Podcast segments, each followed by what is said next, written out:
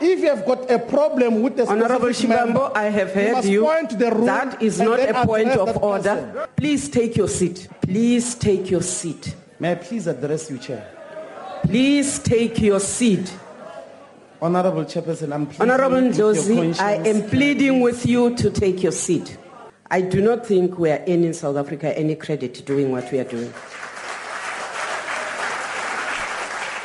After close to an hour of interruptions, President Jacob Zuma finally made it to the podium to deliver his ninth State of the Nation address.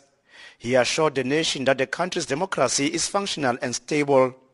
But he admitted that the economy is in trouble and his government will not reach the ambitious target to grow the economy by 5%. He says it should be all hands on deck to rescue the economy. it is clear that we will not achieve that growth target at the time we had hoped to achieve it. The touch of global and domestic conditions should propel us to redouble our efforts working together as all sectors. In this regard, it is important to act decisively to remove domestic constraints to growth we can do a lot to change the local conditions. Let us work together to turn the situation around. It can be done. And President Zuma says government must come to the party and tighten up the belt. He announced measures to cut wasteful expenditure and he wants other spheres of government to follow suit.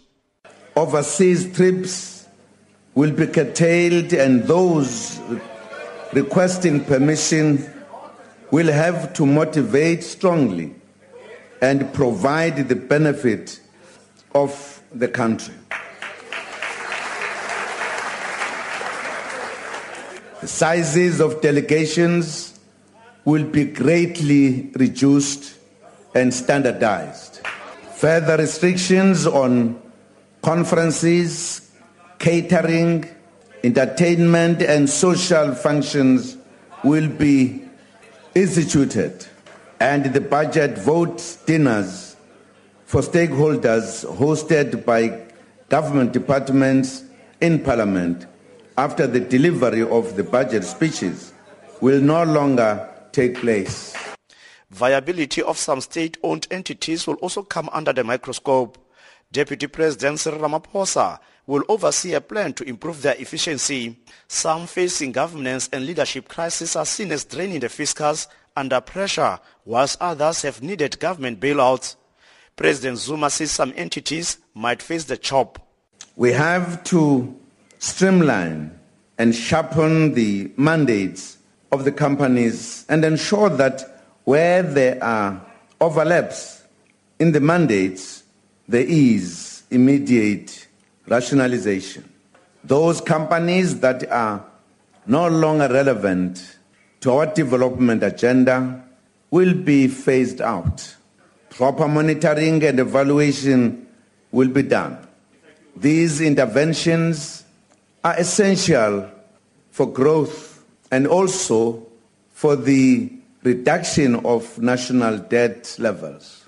On energy, the president commended Eskom for keeping the lights on and he says nuclear energy is still part of the energy mix but no cost of the project that some have estimated at a trillion rand. We will test the market to ascertain the true cost of building modern nuclear plant. Let me emphasize that we will only procure nuclear on a scale and pace that our country can afford.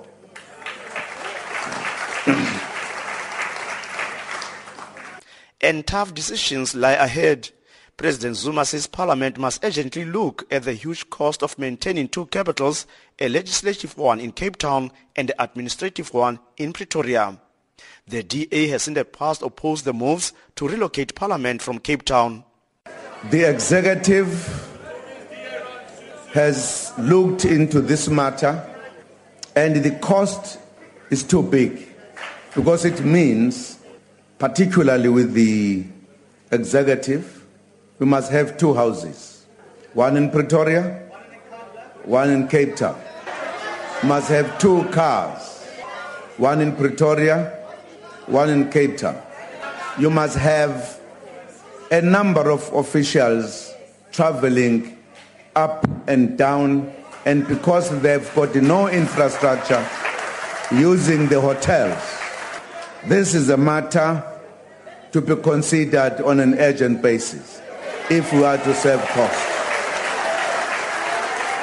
The president will be back in the National Assembly next week to face off with opposition parties during the debate of his State of the Nation address.